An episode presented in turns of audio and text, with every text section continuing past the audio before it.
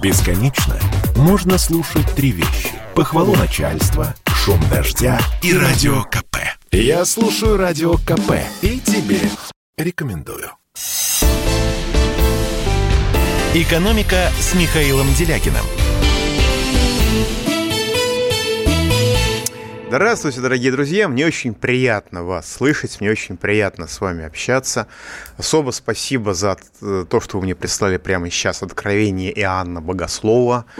Приятно будет обновить замечательный текст, так сказать, освежить его в памяти, потому что, судя по масштабам коронабесия в нашей стране, по новой волне, в общем-то, это становится вполне актуальный документ, уж точно более актуальный, чем прогноз социального и экономического развития и проект бюджета на следующий 2022 год.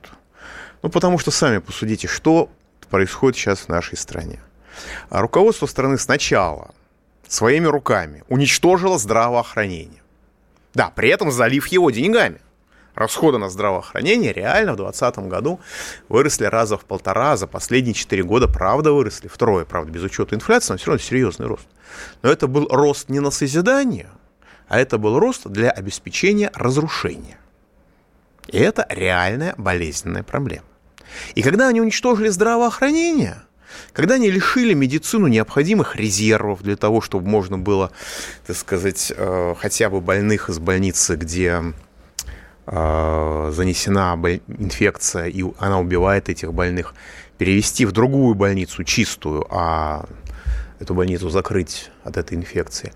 Вместо этого они начинают устраивать совершенно дикие, безумные запреты. Я напоминаю, что в Башкирии, в Уфе, это город-миллионник, 60-летнюю бабушку, которая посмела выйти на улицу, просто полиция трамбовала так, чуть-чуть в асфальт ее не впечатали. Ролик есть в социальных сетях. И это сейчас будет распространяться по всей стране. Потому что выборы прошли, теперь можно заняться любимым делом – коронабесием. А что еще оставаться, когда медицина уничтожена? Когда людей лечат реально, так сказать, люди, которые прошли трехдневные курсы по надеванию медицинского халата и на основании этого, так сказать, больше года назад были признаны инфекционистами. Когда они лечат по протоколам, при чтении которых, ну, как бы инструкция Минздрава, как правильно лечить, называются стандарты Минздрава, по-моему. Вот, при чтении которых у нормального, так сказать, врача волосы встают дыбом, потому что там прописаны вещи, которые иногда просто убивают людей. Да. То есть сердечникам назначаются препараты, которые нельзя пить сердечникам и так далее. Вот. Но вы справедливо мне пишете. Да, мы новости о QR-кодах без прививок в театры, кинотеатры и так далее. Ну правильно, мы же все знаем, что уникальное заболевание коронавирус. Оно распространяется где? В ресторанах, на концертах, в кафе, в театрах, в музеях, в библиотеках особенно. Даже если они пустые стоят, у нас не так много людей ходит в музеи, вот там обязательно распространяются. А вот, скажем, в переполненном транспорте, в давке, ну вот как я по утрам езжу в метро, я на работу, в Госдуму езжу в метро, потому что мне это проще всего, удобнее всего. И, ну, не как сельди в банке, конечно, но как шибко свободные сельди все в той же банке. То есть если бы заражаемость была такой, о которой нам рассказывают, то вот прямо вот этими вот составами метро всех бы отправляли, так сказать, ну, больниц на всех не хватит, понятно, в другие места. Но мы это проходим с апреля прошлого года, что весь этот бред про заражаемость, он к реальности отношения не имеет. Когда мэрия Москвы устроила в середине апреля прошлого года лютую давку в метро, и никто, как бы, всплеска заболеваемости после этого такого драматического не было. Вот, но... Понятно, что на мероприятиях оппозиции коронавирус распространяется, а на официальных мероприятиях нет. Мы все уже знаем, как точно определить в любой толпе руководителя. Он точно будет без маски, а все остальные будут в маске. Фотографии Тарича Лаврова на фоне там воспитанниц кадетского корпуса очень характерны. Но это все лирика. Это все лирика, дорогие друзья. Вот. В поликлинике муж после операции сидел 4 часа. Толпы людей, все врачи сбежали, кто куда смог, рециркуляторов нет. Рециркулятор – это такое средство, которое пропускает через себя воздух и его обеззараживает. Значит, дорогие друзья, все-таки я хочу с вами поговорить про экономику, потому что из-за коронавируса я заметил, что я очень мало говорю про экономику. Вам это нравится? Вам это кажется веселым, интересным или, по крайней мере, актуальным? Но я все-таки экономист, поэтому начну с вопроса.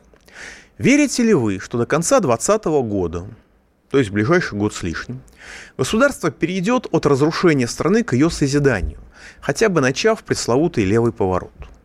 Если вы в это верите, то вы пишете слово «да» по телефону +7 967 297 02, WhatsApp, Viber, SMS и Telegram. Еще раз.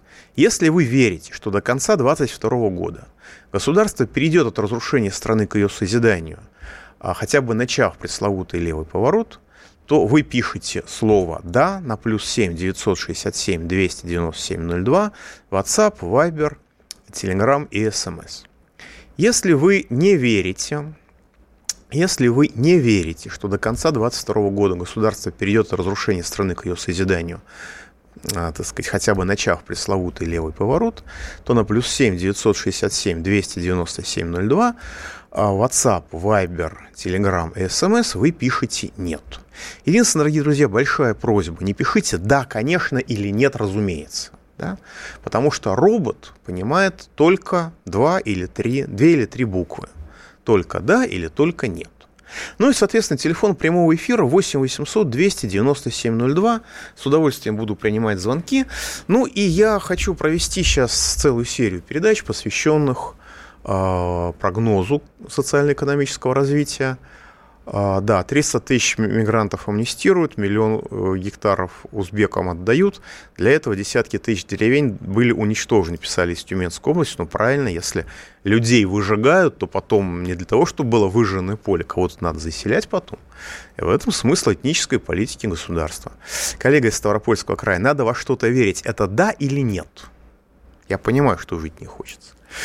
Вот, значит, я начал, у нас Госдума сейчас принимает бюджет на следующий год.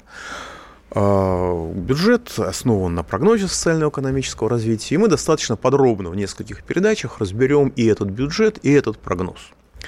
С чего я хочу начать? Я сегодня спросил представителей Минэкономразвития, она рассказывала про прогноз, и в частности она сказала, что государство считает, что темп роста экономического развития будет довольно приличный по нынешним меркам, благодаря тому, что будет бурно развиваться ипотека. За счет, вы не поверите, вашего, дорогие коллеги, роста благосостояния. Только не надо кидаться предметами в радио, по которому вы меня слушаете, это, так сказать, бессмысленно. Вот, я деликатно задал вопрос, простите, пожалуйста, а вот в вашем же собственном прогнозе темп роста доходов граждан Российской Федерации и уборщиц, и рабочих, и топ-менеджеров корпораций, и олигархов в среднем составит от 2,4 до 2,5%, естественно, с учетом инфляции. То есть этот темп роста не такой, чтобы он существенный, он маленький. И при этом маленьком темпе роста с какой же стати у нас вдруг ипотека превратится в мощный локомотив экономического развития? Я боюсь, что люди, которые это делают, они делают это осмысленно, потому что у нас принят такой закон о комплексном развитии территории, закон о КРТ. Не нужно путать с крупным рогатым скотом, который расшифровывается КРС. Нас всех, как я понимаю, вакцинаторы считают именно таковыми, да и государство до вакцинаторов считало. Но комплексное развитие территории – это, по сути дела, закон был принят в декабре еще прошлого года. И, так сказать, сейчас висит на стене, как атомная ракета, которая готова в любой момент взорваться, как атомная бомба, не как ружье. Смысл закона заключается в отмене частной собственности на жилье. Если вашу территорию объявят местные власти территорией комплексного развития, то на вашей территории, соответственно, у вас может быть изъято ваше жилье. Совершенно не обязательно вам взамен вашего жилья будут выдавать равноценное, да и любое другое. Будут выдавать некую компенсацию, которая должна, внимание, учитывать рыночную цену квартиры, которую у вас забрали. Но учитывать это не значит 100%. Учитывать можно на 15%, можно на 10%. И соответствующие опыты, в общем-то, уже были. Так сказать, из Татарии сообщались, что, в общем, людям выдавали в обмен в качестве компенсации ровно столько, сколько нужно для того, чтобы сделать первый взнос на ипотеку в человейнике. А смогут люди с ипотекой расплатиться или нет, это вопрос открытый. То есть возможно, что при росте что ожидаемый рост ипотеки, он основан не на том, что у людей будет прилично денег, они будут устойчиво зарабатывать и смогут эту ипотеку саму взять, даже когда льготная закончится, а просто их будут насильственно переселять и насильственно обременять ипотекой под угрозой выселения в чистое поле. Естественно, представитель Минэкономразвития сказал, что про такое никогда не слышал, и, безусловно, они надеются, что этот крошечный рост доходов населения по-честному на 2,4-2,5%, причем понятно, что у богатых это будет больше, скорее всего, а у бедных сильно меньше, что он окажет стимулирующее воздействие на рост ипотеки. Но это, что называется, свежо предание довериться с трудом. И нужно понимать, что бюджет базируется на прогнозе. Прогноз социально-экономического развития – это какая у нас будет страна в следующем году, как она будет развиваться, у кого сколько будет денег, кто сколько налогов будет платить и, соответственно, какие будут доходы бюджета и дальше на что эти доходы бюджета можно будет потратить. То есть, если прогноз, заложенный в бюджет, на основе которого рассчитан бюджет, недостоверен, то автоматически недостоверным становится и сам бюджет. И он, а у нас по законам, бюджетный кодекс строго предусматривает, что бюджет должен быть достоверен. Если бюджет недостоверен, принимать его никто не имеет права. Это прямое нарушение действующего законодательства. Пауза будет короткой, не переключайтесь. Я слушаю Радио КП, потому что здесь Сергей Мардан, Дмитрий Гоблин Пучков, Тина Канделаки, Владимир Жириновский и другие топовые ведущие. Я слушаю Радио КП и тебе рекомендую. «Экономика» с Михаилом Делягиным. Да, дорогие друзья, и я должен сказать, что нет такого зверского закона, которого, по моим ощущениям, не могла бы принять «Единая Россия». И я боюсь, что если закон о принудительной насильственной вакцинации будет принят, то есть о принудительных насильственных медицинских опытах с неизвестным результатом на самом-то деле, то придется что-то делать и как-то по-другому жить в этой стране. Или в какой-то другой стране, наверное. Тем не менее, дорогие друзья, напоминаю, что у нас продолжается опрос. Если вы верите, что до конца 2022 года государство перейдет от разрушения страны к ее созиданию, хотя бы начав пресловутый левый поворот, тогда, пожалуйста, на +7 967 297 02 пишите «да» по WhatsApp, Telegram, SMS или по Viber.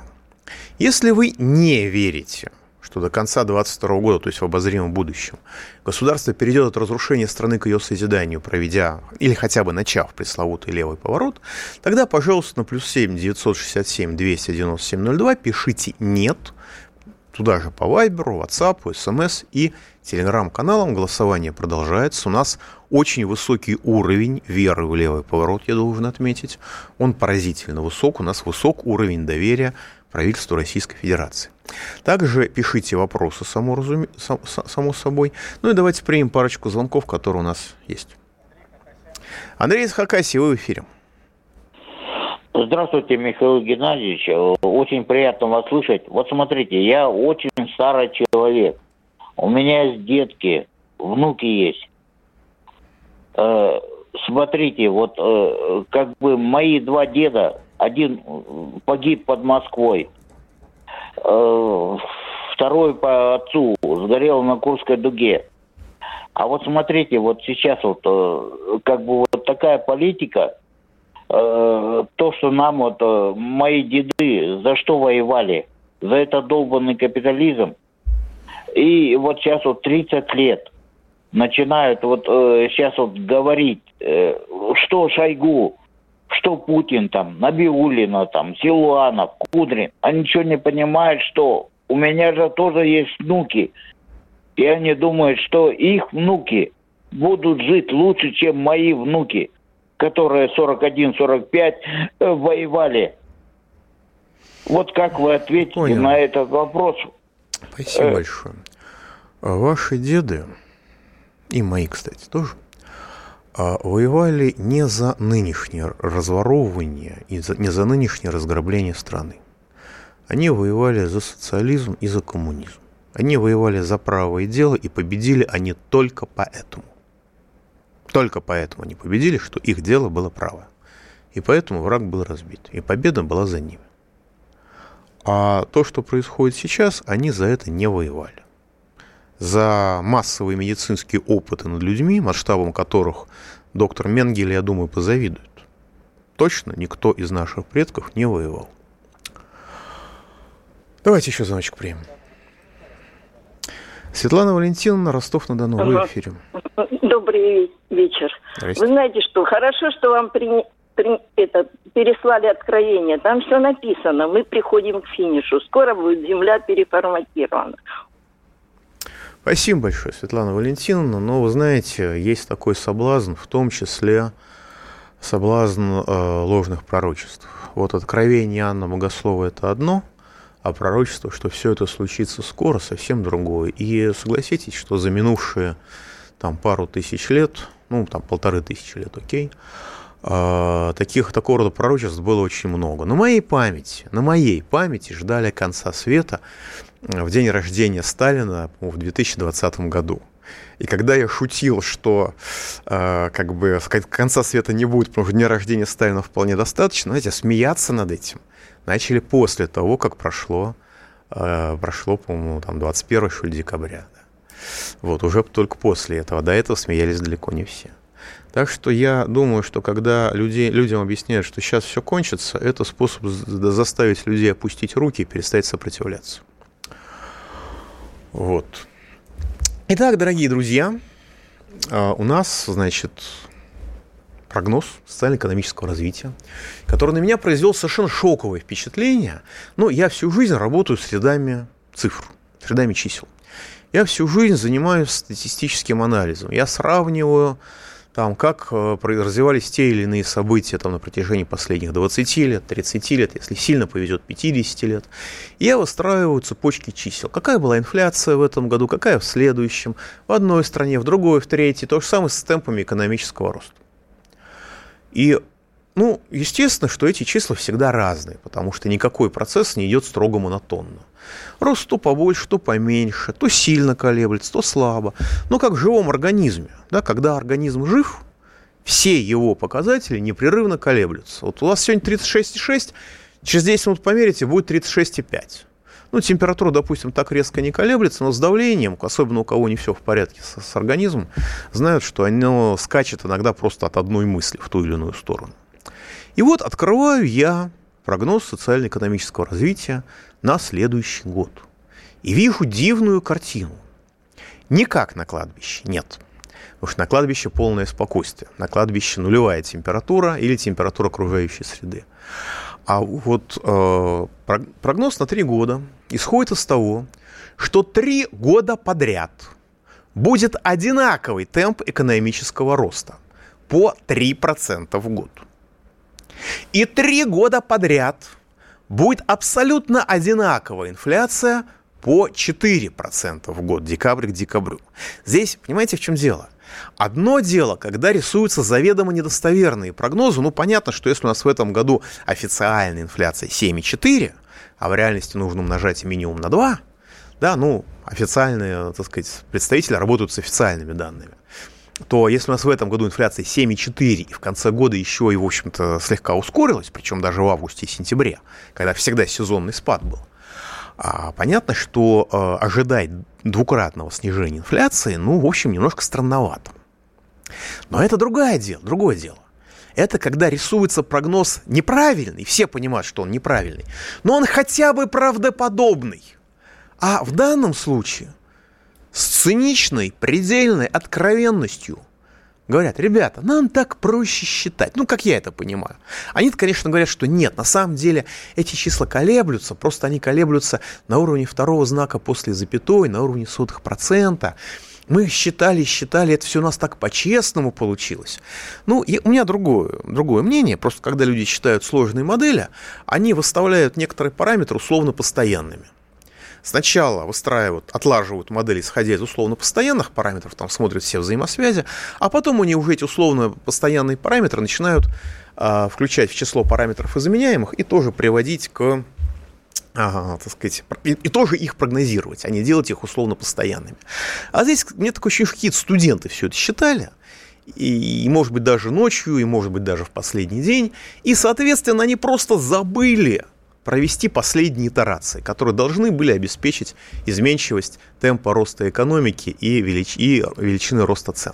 Но в любом случае так, в принципе, не бывает в реальной жизни, чтобы 3 года подряд, причем не один показатель, а сразу 2, и не какой-нибудь там третьестепенный типа производства галош там на фабрике в Урюпинске, нет, а один из базовых показателей, чтобы они были ровненько, тютелька в тютельку, и изменения касаются только сотых, но не десятых. Так просто не бывает. То есть вот просто увидев этот показатель, дальше этот прогноз можно уже не рассматривать. Но там есть другие совершенно невероятные, неописуемые вещи. Например, у нас сейчас, в октябре месяце, Минэкономразвития повысило прогноз инфляции. Только не смейтесь. А раньше они думали, что у нас за год будет инфляция 5,8%, сейчас они сделали 7,4%. То есть, значит, они в этом году инфляцию повышают, прогнозную, расчетную, а в следующем году они оставляют все как было. Я спрашиваю, простите, пожалуйста, а за счет чего же, предполагается, почти в 2 раза сократится рост цен? Я, конечно, всей душой за это. Мне тоже хочется, чтобы цены не росли, съедая, так сказать, те деньги, которые я зарабатываю. Я всей душой за, но расскажите, за счет чего это случится? И тут мне практически, глядя в глаза, отвечают: ну, вы знаете, а за счет деятельности Банка России, который еще более ужесточит кредитную политику и еще более усилит денежный голод в нашей стране. Ну, при этом все знают, что цены у нас растут не от того, что у населения слишком много денег, не от того, что господин Абрамович ночами бегает по пятерочкам и там все панически скупает, задирая цены. На самом деле все совершенно по-другому. У нас цены растут из-за произвола монополий. И когда монополии видят безумие, неадекватность государственной политики, в частности по коронавирусу, то они задирают цены вопреки всему. И даже вопреки нищете населения. И понятно, что даже если у населения, чем меньше будет денег у населения, аппетиты монополии от этого не сократятся. От этого сократится товарный ассортимент в магазинах. Но все равно люди что-то будут покупать, они будут есть, они будут покупать лекарства, они будут платить за коммуналку. Просто все это будет стоить все дороже, дороже и дороже. А как в известном фильме, который казался в Советском Союзе комедией, а кому не нравится, отключим газ. Это, похоже, уже начинает реализовываться на деле, потому что, скажем, в Башкирии официально и публично по телевидению представители управляющей компании сказали, что если пенсионеры хотят жить в тепле, то пусть берут кредиты. Понимаете? Пенсионеры должны брать кредиты на отопление. Это позиция управляющей компании, и эта управляющая компания до сих пор не под судом. Она продолжает поставлять тепло, продолжает грабить, по сути дела, людей, с моей точки зрения. Пауза будет короткая, не переключайтесь. Внимание! В этой программе вы не услышите клише, банальностей, стереотипов и надуманных тем. У ведущего Радио КП публициста Сергея Мардана только настоящие эмоции, крепкие слова, важные новости и железобетонная аргументация.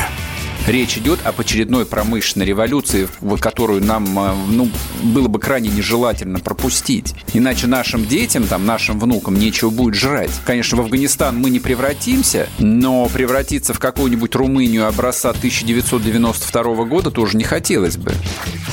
Программу Сергея Мардана слушайте каждый будний день в 8 утра и в 10 вечера по московскому времени на радио «Комсомольская правда».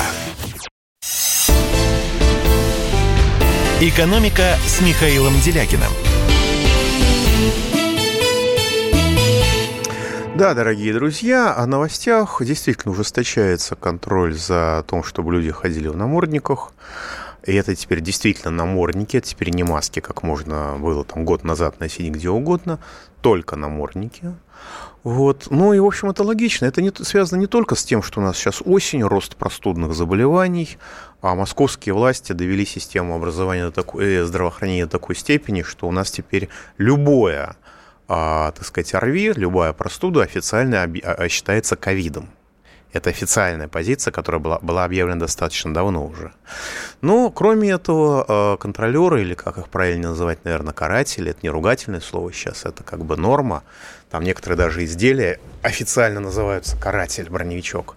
Вот, они получили такие специальные мини-принтеры, и они теперь протокол во многих местах выписывают не вручную, а просто вводят ваши данные на клавиатуре, нажимают кнопочку, и протокол вам сразу распечатывается, все для удобства штрафуемого. В читаемом виде, все понятно. И в суд вы с этим протоколом уже не сунетесь и не сможете ничего оспорить, потому что, как я понимаю, суды тоже выстроились. Вот. Ну, понятно, что эти приборы нужно же отбивать, их нужно же окупать. Да, вот, соответственно, берегитесь, будьте аккуратны, будьте бдительны, чувствуйте себя на оккупированной территории, тогда у вас все будет в порядке. Продолжаем опрос. Верите ли вы, что до конца 2022 года государство действительно перейдет от разрушения страны к ее созиданию, хотя бы начав пресловутый левый поворот? Если вы считаете, если вы в это верите, тогда, пожалуйста, пишите на +7 967 297 02 слово «да» в Telegram, WhatsApp, SMS и по Вайберу. Если вы не верите, что до конца 2022 года государство перейдет от разрушения нашей страны к ее созиданию, хотя бы начав пресловутый левый поворот, тогда, пожалуйста, пишите слово «нет». Опять-таки на +7 967 297 02 по Вайберу, в Телеграме, СМС или WhatsApp. Единственное, у меня просьба, пожалуйста, вот ради бога, не пишите никаких дополнительных слов, потому что иначе робот их не видит.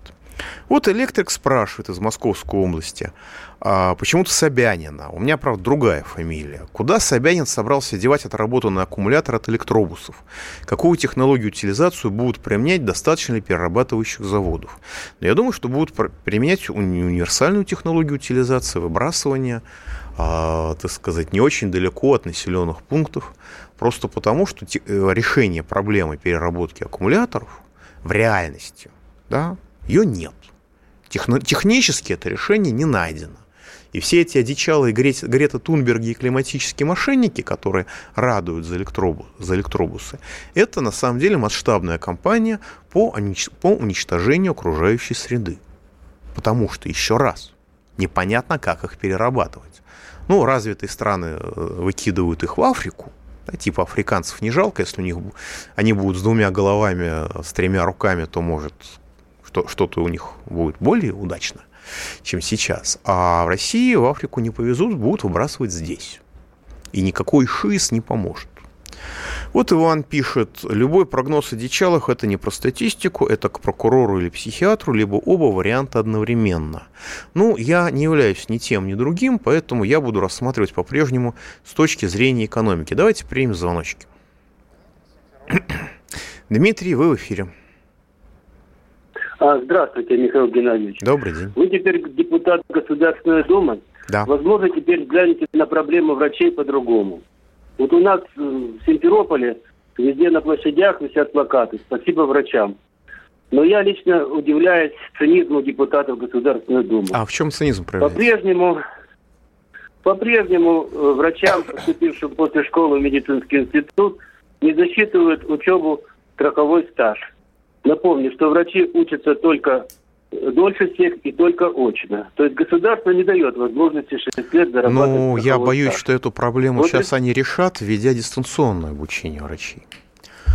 Так, дальше. И в результате вот у моего знакомого выбросили страхового пенсионного стажа. Значит, после школы 3 года учебы в медучилище, 2 года службы в армии, 6 лет учебы в медвузе, и 3 года ординатуры. Понятно. Итого 14. Понятно. Скажите, пожалуйста, а у вас нет врачей, социальная пенсия, которые... 6300. А социальная пенсия 6300 на 30% ниже прожиточного минимума, а то и больше. В 2 раза ниже. В 2 раза ниже прожиточного минимума. 14 лет выбросили у него. У него фактически нет трудового стажа страхового.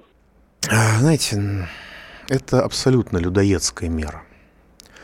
Она, конечно, больнее всего бьет по врачам, но это государство, я просто напоминаю, что оно карает всех, кто пытается приносить пользу обществу. И если бы оно карало врачей только лишением их пенсионного стажа, это было бы полбеды. У нас сейчас огромное количество людей, работая на износ, в том числе с коронавирусными больными, не получает соответствующих обещанных добавок. Просто потому, что правила выкручены так, что доказать, что вы вправду работаете с коронавирусным больным, далеко не везде просто. У нас огромное количество врачей работает на износ, потому что им, я об этом много раз рассказывал, как люди вынуждены увольняться из-за хамства начальства, из-за низких зарплат, из-за того, что им просто не выплачивают положенные деньги. Да, как вот в Сочи в 5-й больнице закрылась реанимация, потому что там, как я понимаю, выгнали всех реаниматологов или не взяли на работу, а последним оставшимся просто не платили те деньги, которые ему были положены. А когда он возмутился, его выгнали. А когда он восстановился по суду, потому что он хотел лечить людей, как я понимаю, ему просто не стали давать рабочего места. Сиди и не работай. Вот. Врачи, которые сходят с ума, я совершенно не утрирую, кончают жизнь с собой от того, что они вынуждены действовать по стандартам Минздрава, понимая, что они убивают людей. Но если они будут действовать не по стандартам Минздрава, их могут не то что из профессии выкинуть, а в тюрьму посадить. Вот. Мы будем, я буду поднимать этот вопрос, но нужно понимать, что при Единой России как бы это общая тенденция по утилизации людей. И врачей, и, так сказать, пациентов. Это касается всех, к сожалению. Хорошо, что вы подняли этот частный вопрос, потому что сейчас как раз в связи с коронавирусом можно будет его, так сказать, оживить, поднять на щит, использовать, подсказать каким-то людям в Единой России, чтобы они воспринимали это не как атаку оппозиции, а как то, на чем можно заработать политические очки. Я попытаюсь это сделать. Вот. Но главный ущерб, который нанесен здравоохранению, это то, что врачи превращены в писарей административным террором Фонда обязательного медицинского страхования. Я хотел об этом сказать попозже, по другому поводу. Но, вы знаете, Фонд обязательного медицинского страхования, наверное, единственная организация в Российской Федерации, которая коронавируса не заметила. Потому что я вот читаю его бюджет, а там нет практически никаких следов чего-то чрезвычайного. У них все как обычно. Они вообще не заметили, что в стране, в общем-то, события трагические, близкие к катастрофическим. Так у нас организована медицина. Вот. И много-много других историй, например, как частные ФОМС предоставил частным страховым компаниям право проверять работу врачей. И частные страховые компании осуществляют контроль за врачами и штрафуют их, исходя из своих, в том числе, сугубо коммерческих интересов. Вот, а продвигать в Государственной Думе я буду то, что я обещал вам. Это пакт нормальности, там 20 пунктов есть. Можете зайти ко мне на сайт и почитать. Потому что если я буду рассказывать это в 10 и в 11 раз, я не смогу говорить о более... Нет, ковид есть. Не надо мне приписывать того, что нет. Коронавирус есть. Есть очень необычные симптомы. Только смертность людей от коронавируса, она меньше, чем от известного нам всем кишечного гриппа, которым все мы болели. Это сообщения европейских ученых, американских ученых и так далее. А то, что сверх этого, можете сравнить смертность от коронавируса в России, в какой-нибудь Англии. Вот. А то, что люди умирают сверх этого, это не от того, что мало людей ставят на себе медицинские опыты, а это от того, что у нас медицина убитая. И когда единороссы Челябинской области сократили время подъезда скорой, время ожидания скорой помощи с 7 дней до 3, я им аплодировал, потому что это, правда, был подвиг. Хотя с точки зрения сугубо медицины это убийство. 3 дня ждать скорую медицинскую помощь. Всем рекомендую книжку Ивана Васильева «Хроника неотложного», тоненькая брошюрка, как человек в Псковской области, фельдшер, описывает, как он работает в этой самой, в городе Пскове. Как они там работают на самом деле. У вас волосы будут вставать дыбом. Да, там, конечно, много юмористических ситуаций, почти как в записках молодого врача-бухгалтера Булгакова. Но когда вы начинаете понимать, как организована эта сфера, где скорая просто отказывается госпитализировать людей, они обязаны брать. А скорая говорит: а вы знаете, вы посидите, подождите, может быть, само рассосется, и уезжает. И это у нас так, как я понимаю, почти по всей стране. Вот. Так что частные вопросы, к сожалению, я буду решать. Вот. Спасибо вам за этот вопрос, вы напомнили. И будет очень хорошо, если вы мне напишите это в Государственную Думу. Можно просто писать «Охотный ряд», Москва, Охотный ряд 1, Государственная Дума, Делягину дойдет. Я зампред комитета по экономической политике, тоже можно указать. Потому что, если честно, я всегда смеялся над своими знакомыми, которые, заняв какую-то должность, начинают бегать, как ошпаренные, с вытаращенными глазами. Мне казалось, как они художественно притворяются, что заняты. А сейчас, попав в эту карусель, в общем, я понимаю, что они не притворялись. Потому что, когда у вас дикий хаос постоянный, и вы постоянно должны обосновывать свою позицию, в том числе по вопросам, в которых вы просто никогда ими не занимались, то это действительно большой психологический стресс. Пауза будет короткая, не переключайтесь, пожалуйста. Этому миру нужен новый герой. И он у нас есть. Это Эдвард Чесноков. Можно ли надеяться, что в этом великом противостоянии меча и брони мы все-таки победим? Мы прожили еще один день, мы смело идем вперед и смело поднимаем русский флаг. Слушайте, конечно же, радио «Комсомольская правда», верьте в то, что дальше будет только лучше, потому что хуже уже просто некуда. Эдвард Чесноков. Отдельная тема. Слушайте по будням в 9 часов вечера по московскому времени на радио «Комсомольская правда». Любите Россию, и вам воздастся. Если не сегодня, то завтра. «Экономика» с Михаилом Делягиным. Итак, дорогие друзья, продолжаем. Подводим итоги опроса. У нас очень позитивная аудитория. Целых 5%. Это 6 человек. Верят в то, что до конца 2022 года государство перейдет от разрушения страны к ее созиданию, хотя бы начав пресловутый левый поворот. Если бы это была позиция «Единой России», я сказал бы, что это абсолютно доминирующее в России большинство. Ну, поскольку это позиция не «Единой России», то оно не большинство и не доминирует, но, по крайней мере, это очень много, 5% и 6 человек. 95%, 118 человек, не верят в то, что до конца 2022 года государство перейдет от разрушения страны к ее созиданию. И это, на мой взгляд, отражает даже не ожидание, это отражает реальность. Вот из Ставропольского края спрашивают. Эльвира Сахибзадовна сказала, что она хранит свои деньги в рублях. Что делать и что будет? Вы знаете, одна из ее заместительниц сказала, что те люди, которые купили доллар по 37 рублей в начале 2014 года, очень горько об этом пожалеют. Я думаю, они до сих пор об этом жалеют. И я не думаю, что стоит всерьез воспринимать слова людей, которые проводят такую политику, как руководство Банка России. Давайте примем звоночки. Сергей, Ставропольский край, в эфире. Добрый вечер, Михаил Геннадьевич. Ваш постоянный радиослушатель. Спасибо. Ну, у меня такой вопрос. Вот вы говорите, что этот режим не дает нам способов сопротивляться, то есть против него. То есть все меньше и меньше их становится, потому что выборов нормальных нет. Законных способов. Да, Давайте оставаться в рамках Уголовного кодекса, пожалуйста. Давайте. Ну, посоветуйте, что делать. Завтра меня выгонят с работы, если я выйду. Чем ипотеку платить, чем детей кормить. Вам там хорошо в Госдуме, у вас депутатская неприкосновенность. Я за вами, вот, из уважения буду следить, как вы будете продвигать свою программу, вот, и буду за вас болеть. Нет, болеть не надо, пожалуйста, ради бога, и вообще не надо болеть.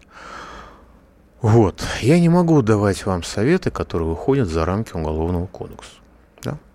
Поэтому, если ваша ситуация критическая, деваться некуда, подчиняйтесь, но потом нужно принимать разного рода препараты, которые обеспечивают устойчивость вашего организма и снижают вероятности, нежелательных рисков после этого дела. Это списки есть в соответствующем интернете. Я не могу называть здесь медицинские препараты, это запрещено законом, это рассматривается как недобросовестная реклама. Но если у вас нет никакого другого выхода, кроме как ставить на себя медицинский опыт, что тут поделаешь. Вот. Я на самом деле защищен даже не столько депутатским статусом, я защищен тем, что я живу в мегаполисе, и, в принципе, здесь, в общем, можно перекрутиться и как-то найти какие-то другие варианты. Просто большой город, много возможностей. В небольшом городе или даже просто в крупном городе таких возможностей может не оказаться. Но когда вы это делаете, то вы должны понимать соответствующие риски. Да? Вот. И, повторюсь, я не могу давать вам советы, нарушающие Уголовный кодекс. Но есть передовые способы, вакцинации, которые много раз показаны в разного рода роликах про Литву, про Англию, даже про Казахстан. Вот. И лучше вакцинироваться традиционной вакциной, которая сделана по стандартам схем, это Чумакова. Вот. Потому что там она сделана по тем же принципам, по которым традиционно уже долгое-долгое время действует медицина. Это не прорывной, так сказать, генно-модифицированный продукт, который непонятно, так сказать, когда даже закончатся полноценные клинические исследования, потому что те исследования, которые ведутся сейчас, они по очень сокращенному протоколу, а полноценные даже не начинались. Вот. Но в любом случае лучше минимизировать риски. Сформулируем это так. Давайте еще звоночек примем. Леонид Николаевич из Великого Новгорода, вы в эфире. Леонид Николаевич, вы в эфире. Ну что ж поделать, возвращаясь к социально-экономическому прогнозу. Понимаете, совершенно поразительная вещь. Прогноз, любой прогноз не точен, но когда все ошибки в одну сторону, это очень сильно свидетельствует об умысле. В данном прогнозе занижается курс доллара. Считается, что рубль будет укрепляться и будет более крепким в течение всех ближайших 3 лет, чем сейчас. А это крайне маловероятно, потому что наша экономика несовершенна, при нынешнем уровне коррупции и монополизма неконкурентоспособна, и, соответственно, единственный способ как-то ее периодически подстегивать – это девальвация. А дальше цена нефти. Предполагается, что мир будет избавляться от нефти. Ну, послушайте, вот мир попытался избавиться от нефти. Мы видим перебой с электроэнергией в Китае, где централизована планируемая экономика. Мы видели, так сказать, полный хаос в Техасе, где эта самая ветряная энергия показала, что она требует очень серьезной поддержки со стороны традиционных источников энергии. Мы видим сейчас газ в Европе, который только после выступления Путина оказался ниже $900 за 1000 кубов, но при этом, в общем, электроэнергия подорожала в разы в Европе. Мы видим сейчас разрушение, в общем-то, мировой экономики, в общем и целом. И энергетический кризис, это уже можно называть так, способствует росту цен на углеводороды. То есть цена на нефть занижается, это значит, что доходы, которые реально будут поступать в федеральный бюджет, они будут сильно выше, чем предполагается. Но инфляция тоже занижается. Раз инфляция занижается, можно будет отчитываться о высоком экономическом росте, о высоком росте промышленности, сельского хозяйства, инвестиций и, самое главное, о высоком росте реальных доходов населения. Я так понимаю, что, так сказать, представители органов правительства, в том числе прогнозные, съехались в Москва-Сити, чтобы с людьми поменьше пересекаться на улицах, а даже мельком, даже случайно.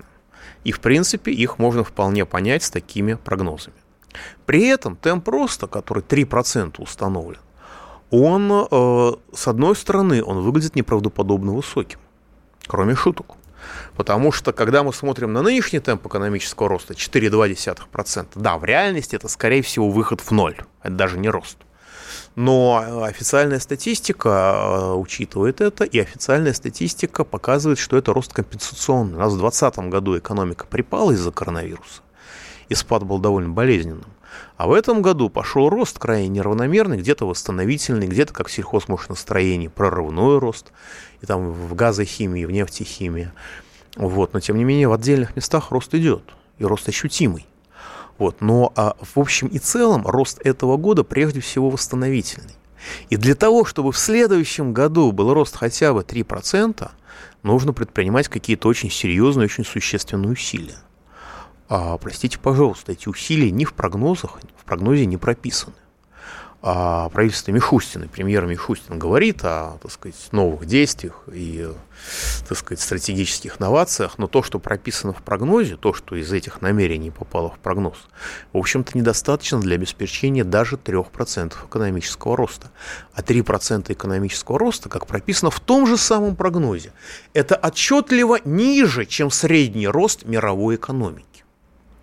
То есть прогноз Минэкономразвития на следующий год предусматривает, что Российская Федерация будет слабеть, хереть, будет терять свое значение и будет утрачивать конкурентоспособность, потому что конкурентоспособность – это не только высокие технологии, конкурентоспособность в условиях кризиса – это еще и доля рынка, которую вы занимаете. Это достаточно серьезно. Давайте попробуем принять еще один звоночек. Александр из Волгограда, вы в эфире, у нас 2 минуты. Алло, здравствуйте, Михаил Геннадьевич. Да. Не кажется ли вам, что медицина, ни педагоги государству не нужны? Они ее сбросили, так сказать, в регионы и по принципу спасения утопающих дело самих утопающих. И мы заговорили о медицине, о том, что там проблема.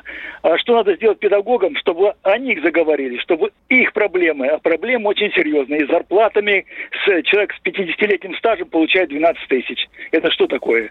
Это в какой области? Самое... Волгоградской области? Волгоградской. Угу. Понятно.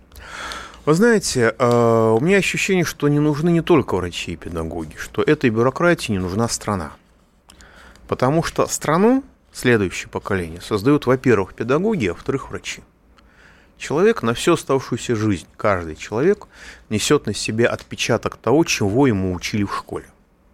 Отпечаток семьи, отпечаток школы. И полное пренебрежение школы, я уж не говорю о вузах, это полное пренебрежение даже не будущим страны, это полное пренебрежение страной. От чего у нас сейчас расстрелы в школах? От чего у нас абсолютный террор, так сказать, абсолютное, так сказать, безумие выходцев из некоторых, так сказать, регионов Северного Кавказа, да и не только Северного Кавказа, в стране наблюдается? Потому что уничтожена школа в первую очередь. Она не деградирует, она просто как инструмент воспитания, как инструмент формирования поколения уничтожила. А педагоги пропустили момент, они могли занять свою позицию на выборах, показать себя, когда они, в большинстве регионов они считали голоса, но они эту позицию в общем и целом, насколько я могу судить, не заняли. Да, потому что претензии к подсчету голосов достаточно высокие и отнюдь не только касаются электронного голосования. Так что они свою возможность, по-моему, упустили. То есть сейчас им будет намного труднее доказывать, что дистанционное образование, придуманное для того, чтобы убрать педагогу вообще, это способ уничтожения психики детей.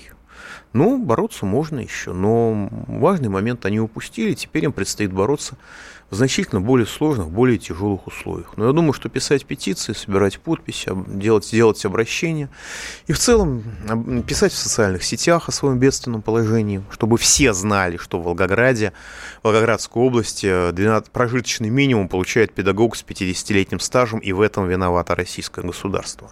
Чтобы это все знали, а не только мы с вами и наша не слишком большая аудитория. Вот, я думаю, что это делать необходимо. Кричите, и тогда вас услышат. Спасибо. До следующего понедельника. Не переключайтесь. Счастливо.